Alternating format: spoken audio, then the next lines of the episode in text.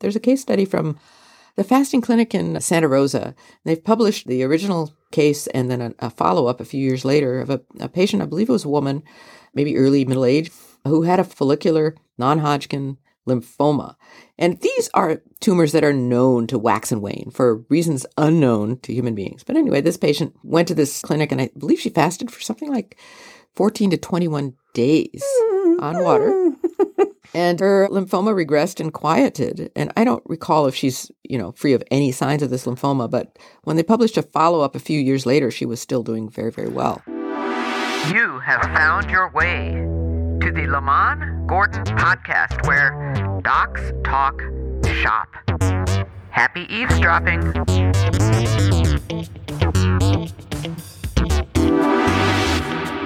I'm Dr. Dawn Lemanne. I treat cancer patients. I'm Dr. Deborah Gordon. I work with aging patients. We've been in practice a long time. a very long time. We learn so much talking to each other. We do. What if we let people listen in?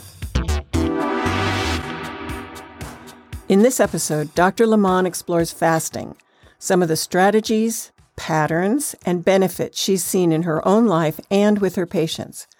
One of the most surprising things was her take on dry fasting, refraining not only from food, but also from water. Let's listen. One of the first things I learned from you that was really beneficial, and it's something I've carried with me as an action item with my patients, is the observation that you shared with me, uh, studies I believe, that women who have some degree of metabolic syndrome and are diagnosed and treated for breast cancer have less recurrence if they adjust their diet. If they I believe it was a prolonged overnight fast. Oh, so uh, it was something that reduced their metabolic dysfunction, their belly fat, and their insulin resistance. This question has come up again for me recently with some other patients with cancers. So I just want an update from you on what would be all the ways that you as an oncologist or myself as a physician with patients who are seeing the oncologist how does fasting fit in now in your worldview of approaching cancer prevention and treatment? Fasting is the bomb. Fasting is a fantastic tool for a lot of people to improve their metabolic health, decrease their risk of getting cancer, improve their chances of surviving if they do get cancer, improve the treatment efficacy and decrease side effects for certain types of treatment, like certain chemotherapy drugs. So, fasting is a practice that most people can benefit from, whether they have cancer or not, uh, and whether they're worried about cancer. Everybody's can, worried about cancer. I think you're right. And just to broaden the perspective, it's not just about cancer, it's about general health. And other diseases are affected by fasting practices and one's metabolic health. In general, would you say that it reduces risk of any kind of cancer from basal cell to colon cancer? That's a great question. Some cancers are not so related to nutritional or metabolic problems. Some cancers are directly related to infection. For instance, in Africa, Epstein Barr virus and malaria combine to create a cancer called Burkitt's lymphoma in children. Now, these children don't necessarily have diabetes type 2 or overweight or anything like that, but the combination of those two pathogens sets them up for development of this particular very deadly malignancy. And changing their diet won't help. They need to be treated for the malignancy itself. Most people are concerned about in the United States these days are the common cancers of older adulthood. So we're talking about breast cancer, colon cancer, certain types of lung cancer, especially in non-smokers, pancreatic cancer, possibly kidney cancer, myeloma, endometrial cancer. The list is longer than that, but those are some of the cancers that we know are associated with overnutrition, meaning too many calories over a long period of time, that can be somewhat addressed with changes in that overnutrition. And, and prostate cancer would be in that list as well, wouldn't it? prostate it? cancer is probably in that list for most people, uh-huh. although there certainly are different flavors of prostate cancer as well. We're still sorting that out. And prostate cancer may behave differently depending on which stage you're at. One of the things that I want to talk about is what is fasting? Yes. When I talk about fasting with my patients, I mean no calories. And there are different definitions of fasting. Some people say, well, I want to do a fat fast, and they'll eat calories from lipids, fats only. That's not what I'm talking about. I am talking about using water and acaloric, non caloric liquids to maintain hydration. And sometimes I will ask my patients to use various salts, sodium, magnesium, potassium, to keep things in balance during a prolonged fast. I want to make it clear what we're talking about when I'm talking about fasting. I'm talking about no calories. No calories, but allowing liquids to non caloric liquids add right, libi- right. libitum as as the patients Water. You know, some patients are addicted to coffee. I would be in that class.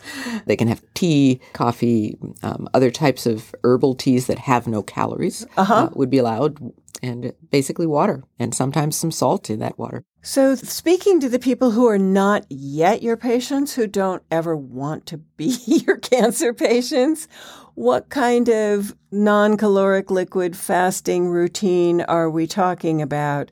A day at a time, uh, three days at a time, a month, a year? Uh, That's a great question. We don't know the answer to that, but we have some hints about what different types and lengths of fasts might do. So, people have heard of intermittent fasting, which these days means restricting food to a certain period of time during the day and abstaining from calories, usually during an overnight period, uh, prolonged 13 hours or more.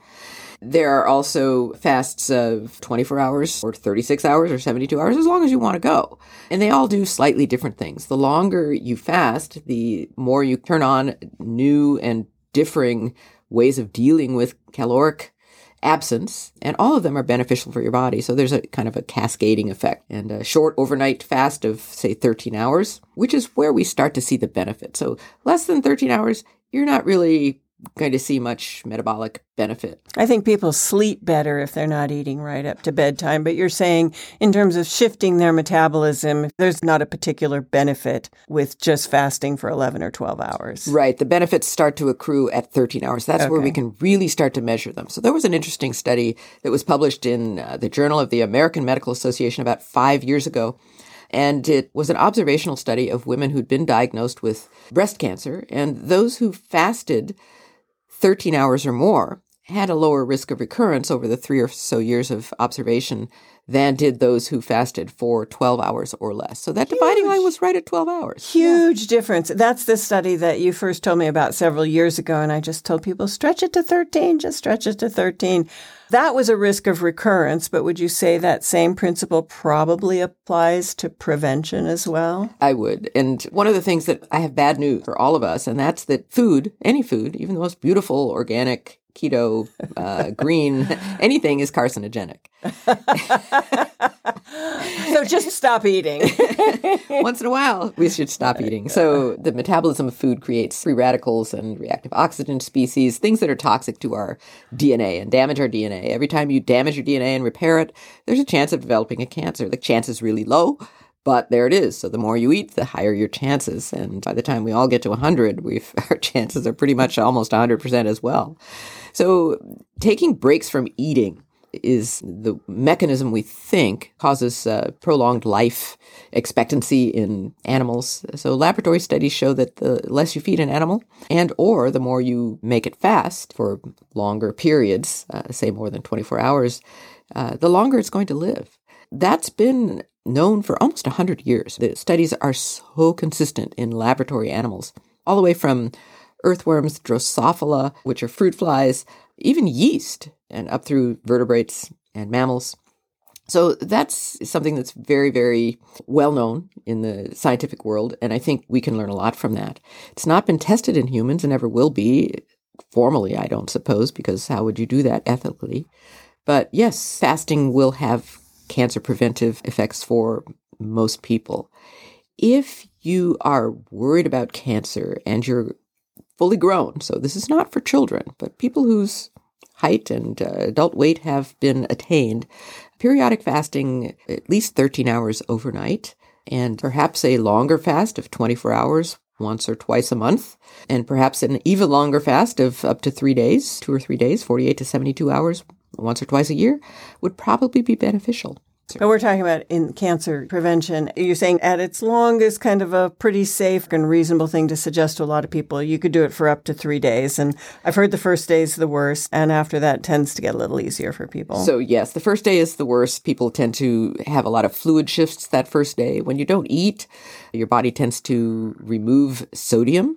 So, for people who have high blood pressure, their blood pressure will often completely normalize after 24 to 48 hours without food. If you're on blood pressure medication, you may want to stop them before you start your fast. or at because you least check your blood pressure. At least check your blood pressure. And if it goes down too low, don't take your next dose if you're fasting. Of course, nobody would do any type of fast if they're on medications for blood pressure without checking with their physician or with a physician who is versed in the science and art of fasting. Mm-hmm. So I think a lot of physicians are very afraid of fasting and will just have kind of a knee jerk reaction. Oh, don't do that. That's just a terrible idea. Well, it's not a terrible idea. The animal studies over 100 years are very consistent that it's a healthy uh, practice that you can't be healthy unless you partake of. In other words, most people will be healthier if they add fasting to their health routines. It's certainly been a part, and some of the big fasting proponents that we know through you know recent science and social media and things like that. Fasting has been a part of religious traditions of all sorts Oh yes, for yes. And the millennia. traditional fast, I think, in all those traditions is forty days and forty nights. I think that was Buddha. I think that was Moses. I think that was Jesus. Um, you know, so forty days and forty nights. I don't know anybody who's fasted in the biblical sense, which is no food and no water for forty days and forty nights. But there are people who have been experimenting with something called dry fasting, which is no food and no water. This is not something I would recommend that anyone undertake unless they're under the supervision of a physician. And even then, uh, one could question whether that's a wise thing to do. Um, but I'll tell you a secret. I've been experimenting with, I with, bet with, that was with dry fasting myself. Yes, yes, yes. And uh, I'll tell you that I found it to be much, much easier than water fasting. Seriously, Yes. So the first 24 hours are much easier. And I think it's because of the fluid shifts. When you don't take in water as well as food, your blood becomes a little bit more concentrated and the sodium level stays the same. When you take in water, you waste sodium, the sodium level goes down, and you feel horrible. In marathon athletic events, there have actually been deaths from replacing fluid loss by sweating with just plain water. So yeah, Right, right. Some of the And so- marathoners have taken in huge amounts of just plain water and, and died. and died. Those, those so shifts. yeah. your first day of a dry fast, you're saying is actually easier than your first day of a water only fast. Yes, yes, I prefer it. And I've only done 24 hours dry fasting. That's the maximum I've done. But I found it easier. I found it actually delightful. One of the things that I've noticed with a dry fast is a great improvement in my brain function. I found dry fasting to be a lot easier than water fasting. One of the symptoms that I have within the first 24 hours of water fasting is lightheadedness. Now I can mitigate that with some salt intake. I use something called Good Salt, which is a brand of electrolyte replacement. It comes as a white crystalline powder, looks just like salt, tastes like salt. It's got sodium, potassium, and magnesium in it. And I'll take a teaspoon of that or two a day. Um, and that keeps the lightheadedness uh, away. But with the dry fasting, I don't have that my brain function after a dry fast is so much better. And one of the main things that I notice is an uptick in dreaming. I'll have much more vivid dreams. I'll recall them. Seems like the dreams go on and on throughout the night. So that's something I've noticed. I've noticed that with rapamycin as well. I could go in 10 different branches from everything you've said so far, but one of the things I was going to say is I'm a self confessed fasting wimp. You know, I'm very good at fasting overnight from anywhere from 12, which doesn't count, but from 13 to 16 hours, mm-hmm. you know, depending uh-huh. on if I'm exercising or something that day. And the idea of totally not eating for 24, 48, 72 hours, how much am I evoking the same benefit by taking rapamycin or fisetin? hmm Yes, yes. I mean, those are great questions, and we're going to find out, I think, with uh, the research that's going on. It would be wonderful if we can take a pill and keep eating and get the same benefits. That would be fantastic. So, on a personal level, you're telling me all these different activities of your brain, that it's sharper and that you dream more. Do you notice anything else on a physical level? No, not really. It takes a day or two to recover. You have to replace your glycogen if unless you go straight into a ketogenic diet. I'm not on a ketogenic diet these days because I like to work out hard. But I do find that over time, my health seems to be better if I do this every now and then. By every now and then, in the last year, I've probably done a 24 hour dry fast, maybe two or three times. Mm-hmm. Over the last four or five years, I've done many, many water fasts. Usually they're 24, 48, 72 hours. I did one seven day water fast. That was much easier than I ever dreamed it would be after. Do you remember first... I ran into you at the food store in the freezer aisle on your seventh day? And you said, Oh, I've been fasting. It's great. I said, Oh, fasting, how hard for you. Why did you come to the store? And you know what you said to me? You said, Actually, I never want to eat again. it's true that the hunger disappears after a few days. It can come in waves, but their waves last about 40 minutes and then they dissipate. And you're not, I'm not thinking about food, interested in food. I'm going about my business. I was active during that time. And uh, exercising? No, I wasn't exercising formally, but I was active. I was up and about and doing, I remember I, this was probably not too wise, but I took some kind of really smelly, fumy paint and painted the porch because I had so much energy. Let me give you my address. and so when we think about it as cancer preventative, I'm sort of imagining that one of the benefits of this is an enhanced cleaning up of dead and damaged cells. Yes, so there's likely a clearing out of senescent cells. One study looked at a small number of people who were undergoing a several day dry fast, no water at all, and their kidney function improved, which is kind of anathema. We think, well, yeah. if you don't drink water, your kidney function is going to only get worse. But their kidney function improved. Uh, several other things improved. In animals, cardiac function, lung function, liver, brain, everything improves with fasting acutely. It improves mainly during the rebuilding phase. So, oh, and the immune system rejuvenates. So Valter Longo's done some really interesting work showing that after a five day fast or a fast mimicking diet, which he, he likes a lot, animals and people, when they start eating again, there's a nice bloom of the immune system. The stem cells are reactivated. All of the immune cells are refreshed and replenished with brand spanking new ones. And the animals and people seem to have a really nice improved immune system. Do we know on a cellular metabolism kind of level, is this a little bit like taking metformin or something like that to fast and starve your cells a little bit so they do house cleaning within the cells?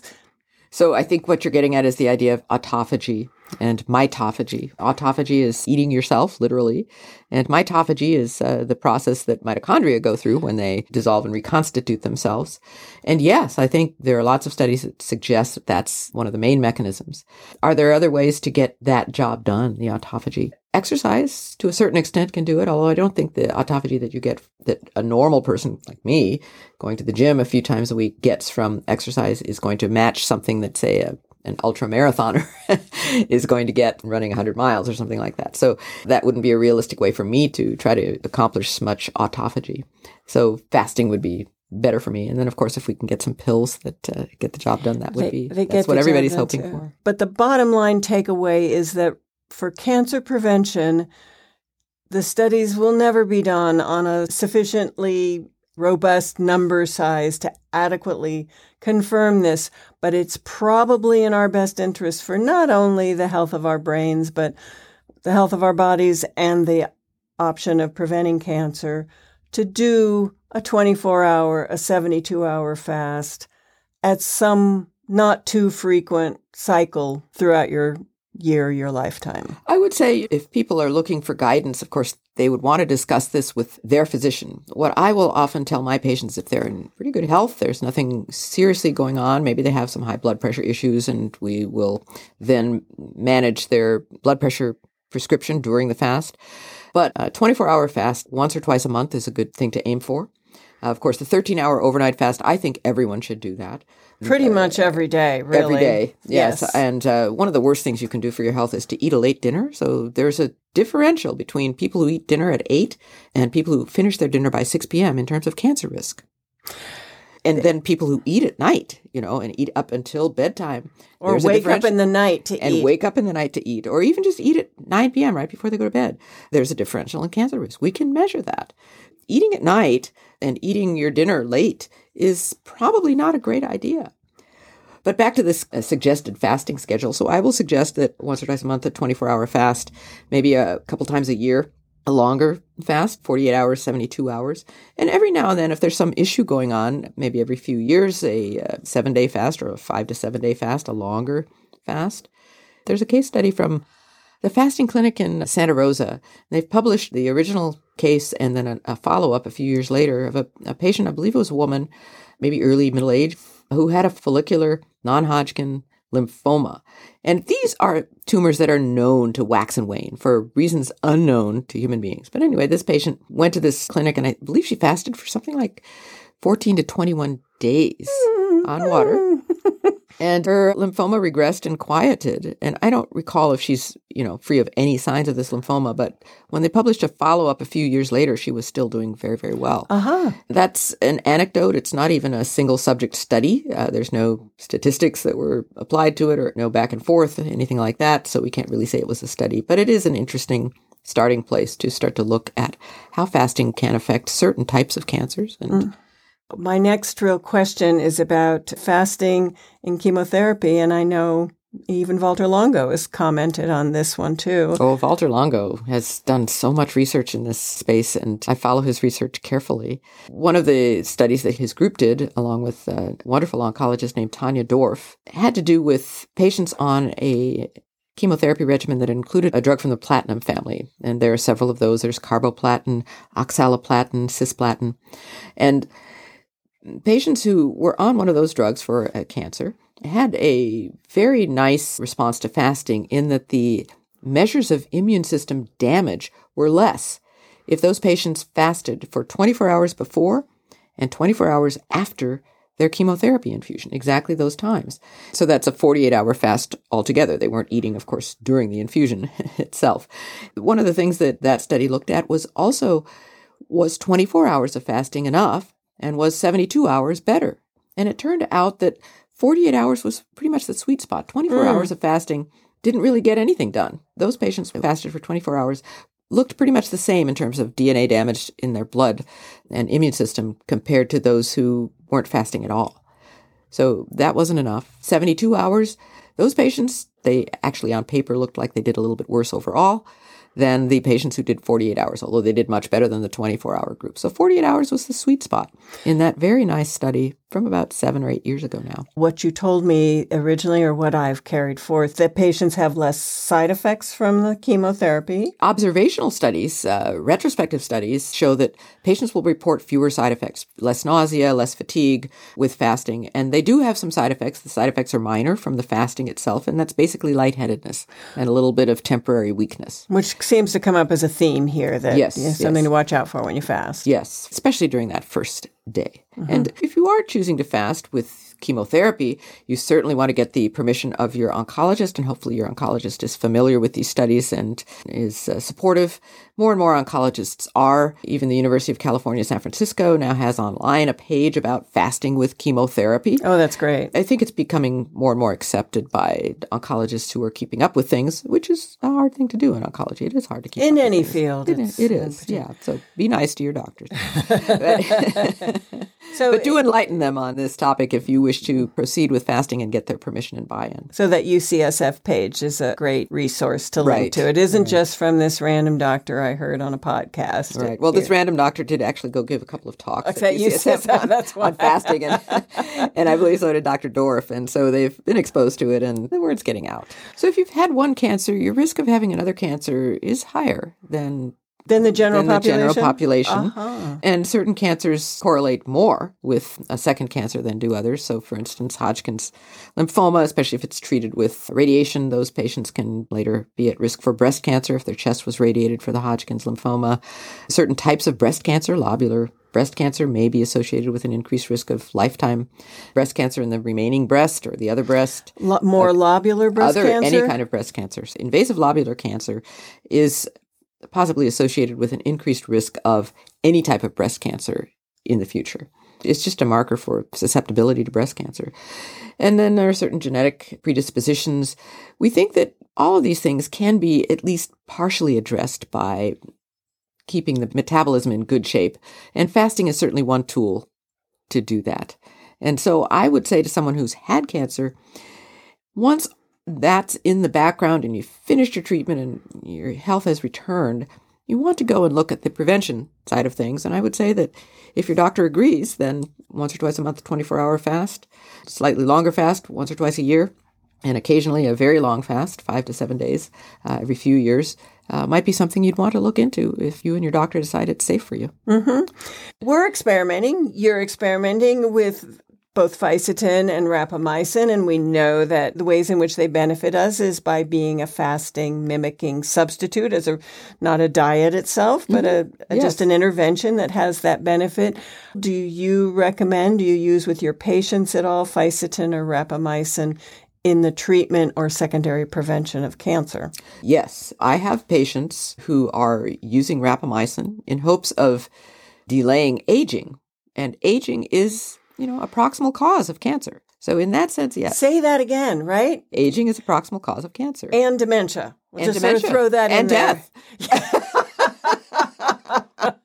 but what we want to do is be like the salmon from the ocean who live a fantastic life, swim upstream with full vigor, have a great night on the town, and die in good health. I think they have sex once in their life, and that's the night, right? Yeah. I think they do it more than that, but maybe I'm wrong. Um, but we want to have a really good life up until the time we die, and aging in general, for most people, puts them at risk for dementia and cancers. Cancer. So you're talking to these patients and they are at risk for a recurrence and Yes, and patients who've had several cancers. They are at high risk of having another one and improving their health span and possibly their lifespan. I mean, rapamycin is associated with the lifespan, and so is fasting. Mm-hmm. Fasting is associated with improvement in lifespan. Those are important things to understand and to implement when you can safely. Fasting for a lot of people, for instance, you may actually decrease quality of life. In that sense, it might not be worth it if it doesn't increase your health span. In other words, if you're feeling crappy because you're fasting, that might not be a way you want to approach aging damage. I'm really looking forward to the research that sorts all of this out. And yes, I think any of us would want a pill as opposed to doing the hard work of fasting. There is probably a propensity to have fasting be easy or hard for certain people. I'm not positive about that. I think that it may not be true, and perhaps that's just a way for people to say, "Well, it's harder for me than you, so you do it." and I don't know. I don't. Uh, no, you know. can call me a wimp. Just do it. Just call me a wimp. no, I really think it may be harder for you and for other people. But I do recall that it was harder for me at the beginning. Yes. And I got better at it. I should say my enzymes seem to have gotten a little better. And there are times where I will start a fast and just abort it because it's not going well. It's too hard something's wrong and I'll just let it go. I think it's so important to pay attention to your body. Yes, I want to go on a big long hike, run, swim, whatever yeah, today. Exactly. No, today's not a good day. Yeah. Back out of the pool. Yeah. I think that's great. So, my mind is swimming. Do you have several ways you could sort of sum this up in a few good takeaways for people to walk home with? Yes. For prevention of cancer or after recovery from cancer, it's likely a good practice to incorporate fasting with your physician's permission into your life. And 13 hours overnight, I think, is reasonable and safe for just about anyone. Of course, check with your physician to make sure. But 13 hours overnight is probably how we were built to live in terms of fasting, and that means no calories, no after supper snack. Finishing supper early is probably safer in terms of health than finishing supper at 8 o'clock or later fasting 24 hours uh, a couple of times a month may be a good idea for basically healthy people, as is fasting 48 to 72 hours a couple times a year for healthy people. And consider a longer fast, especially if you're having some nagging health problems that you think might be improved by fasting. Obesity, uh, hypertension, possibly coronary artery disease. Again, check with your doctor. These are some things that may benefit from periodic fasting and longer fasts keep an open mind about this and follow the, the research. The animal studies are very, very clear. Fewer calories, better in terms of longevity. We didn't talk about this, but actually, there are some animal studies that show that in cancer, you can turn some cancers that are absolutely incurable into curable cancers with treatment if you add fasting to that treatment. Is it a cancer that's also seen in humans? I believe it was lung cancer in these animals, but I'm not positive. Mm-hmm. Some of those are really doable for anybody. Even I can do a 24 hour water only fast, but the 13 hour overnight fast is really easy if you set your mind to it. And And another thing, if you enter a fast after a few days of being on a ketogenic diet, a ketogenic diet that uses fat for energy instead of carbohydrate or protein metabolism, and you can get into ketosis by eating mainly fats and almost no carbohydrates and very little protein. Or you can get into ketosis by burning your own fat because you haven't eaten for a few days. the fasting is basically the ketogenic diet on steroids. To maintain muscle mass during a fast, you don't have to worry about it if it's 24 hours, but if it's more than 24 hours, you do need to worry about losing lean muscle mass. If you go into ketosis several days before you start your fast, that process of lean muscle loss seems to be abrogated. So I do a ketogenic diet for two or three days before I go into a long fast and then finish up that fast with another day or two of ketogenic diet to preserve my muscle mass. And I will do some light weight training, especially with my thighs. The quads seem to be particularly susceptible to atrophy in older people and people who are not getting enough calories. So that may prevent that process as well. so if I want to go on a fasting program and be really, really brave and do it for three days, but I don't want to lose any muscle because I'm training and I don't want to lose muscle anyway. If I get myself on a good ketogenic diet for three days beforehand, I'm less likely to lose muscle mass when I then fast for three days. You have been listening to the Lemanne Gordon podcast, where docs talk shop.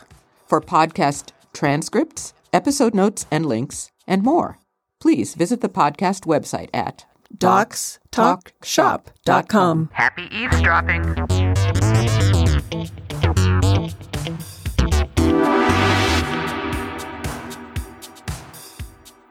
Everything presented in this podcast is for educational and informational purposes only and should not be construed as medical advice. No doctor patient relationship is established or implied. If you have a health or a medical concern, see a qualified professional promptly. We make no warranty as to the accuracy, adequacy, validity, reliability, or completeness of the information presented in this podcast or found on the podcast website. We accept no liability for loss or damage of any kind resulting from your use of the podcast or the information presented therein. Your use of any information presented in this podcast is at your own risk. Again, if you have any medical concerns, see your own provider or another qualified health professional promptly. You must not take any action based on information in this podcast without first consulting your own qualified medical professional.